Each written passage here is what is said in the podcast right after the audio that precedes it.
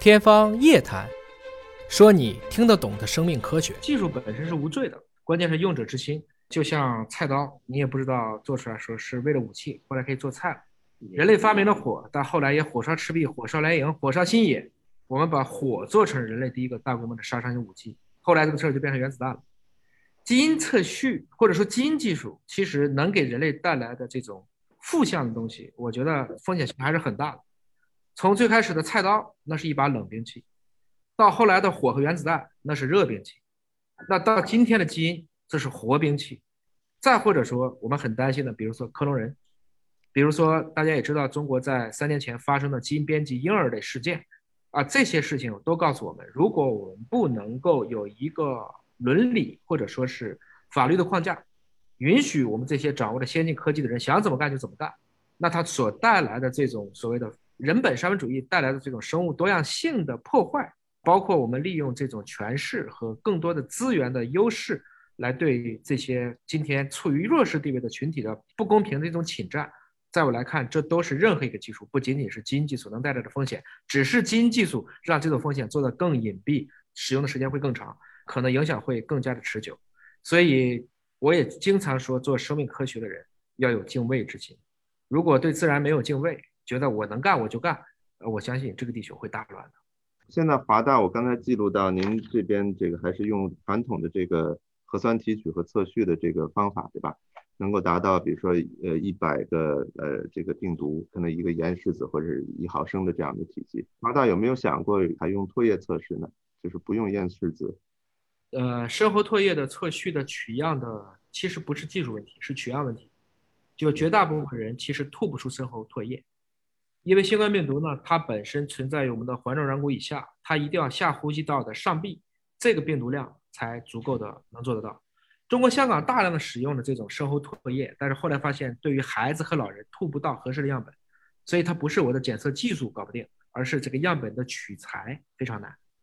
它是难在这儿。但是在早期的时候，呃，耶鲁大学的这个研究发现，实际上在唾液里面，它的这个病毒含量是最高的。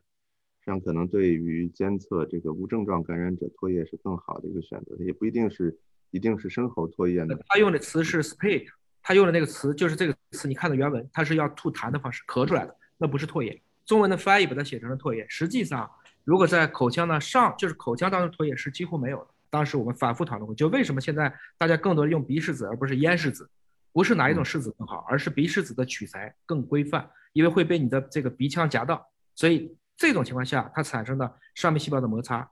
能获得的量是足够的，而不是鼻拭子、咽拭子哪一个材料，它是受我们取样的一个限制，是这个问题。那华大有没有考虑过像呃，应该可能你们也做过这项抗做过抗原，我们在国内啊，在地球上也都报了证了。但是归根结底，中国现在的方式呢，可能和发达国家，包括和中国香港不一样的方式。中国的这种取样是可以通过大规模的组织，比如说上百万的医护人员都去同时给你取样。这是哪一个国家没有的一个动员能力？所以它不是个技术问题，它真的是一个社会组织问题。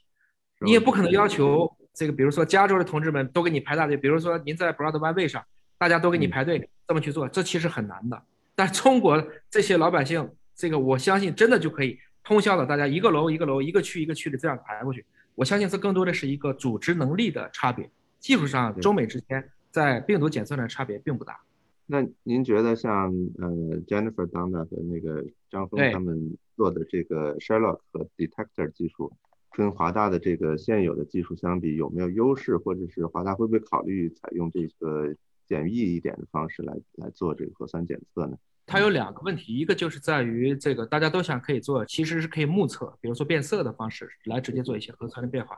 那这个东西之所以今天还没有做的特别精准的核心原因，是我们可能在过去没有这个需求，没有这个需求，大家还没有人想这个事要做成这个样子。所以今天来看呢，不管是缺克酶技术，或者您刚才讲的基于基因编辑的技术，它都会带来一个核心问题是今天的灵敏度还不够，或者说它检测的这种信号和噪音之间的信噪比我还分不出来。我相信假以时日，那种所谓的 POCT 的核酸检测会是将来的趋势啊。我们有布局，但是。短期来看，做基因组 DNA 还可以，因为基因组 DNA 说白了就是零百分之五十、百分之百。但你说与百万军中取上将首级，我要达到这么拷贝数的一个病毒，用目前的这个技术，要不成本太高，要不灵敏度不足，现在是这个问题。明白，谢谢谢谢，嗯，哎，好的，好的，谢谢尹总。尹总，我这边呢有个问题是中国的生命科学研究能力在世界上处于什么位置？我们何时能够引领世界？我们和最先进的国家差距在哪里？我们又有什么优势？尹总，我们最大的最大的优点实际上是中国的工程能力，就是从技术到工程，我觉得这是中国的优势。工程能力呢，就包括了刚才说的，像新冠防控看得很清楚。就是如果咱们就比两个武林高手对决，那么这个大师一定更多的在美国、在西欧、在日本，我觉得这个是我们要承认的。但是你说我们如果都做出，比如说一万个工程师，这个中国是能力很强的。所以换言之，就举几个例子，你可能会明白。比如说在美国做一个无创产前的基因检测，这个在美国高危，比如说在一些州已经实现了医保，但它的价格呢可能还要个三百到五百美金。而在中国的这个价格已经降到了三百到五百人民币，PD one 在美国做一个疗程可能还要二十万，在中国现在是三万九千六，所以从这个意义上讲，你从保护创新的角度来看，似乎这个对创新不是太好的事，特别对原样药厂不是很公平。我花了这么多，我这个东西做出来，你卖的这么便宜。但从另外一个可及性的角度讲，这个在中国的技术的普及度，它通过这种带量集采，通过大批量的应用来降低每一份单品的可及性。这我觉得是中国的一个很了不起的优势，它强在工程和这种技术能力，包括工程师红利以及人口的应用场景上。当然，在现在的原性科技呢，我觉得中国至少和美国在很多领域，即使不是并跑，也被落的并不多。而真正我们被甩的比较厉害的是什么呢？还是在科研的工具上，它回到的是工业技术。也就是说，我们今天可能造不出我们今天做实验这些工具，比如说最好的质谱仪。最好的这个流式细胞仪、测序仪，华大是能做了，但是它原研的技术是当年收购了美国的 Comet Genomics 等等。再往底层去看，它一定就会回到今天 IT 所遇到的一系列问题上，光机、电磁、软件都离那个东西十万八千里。就是你的成就是买了别人的工具，你做出来。如果我们假如发生极端情况，万一大家摩擦，他就不卖给你了。那从这个意义上讲，中国在很多的问题上。其实还有比较大的一个差距，所以归根结底，科学还是应该以一个共同体的方式去做。我其实特别不希望把我们的贸易战扩展到了科研战，这么做的话，其实是全人类的一个悲哀。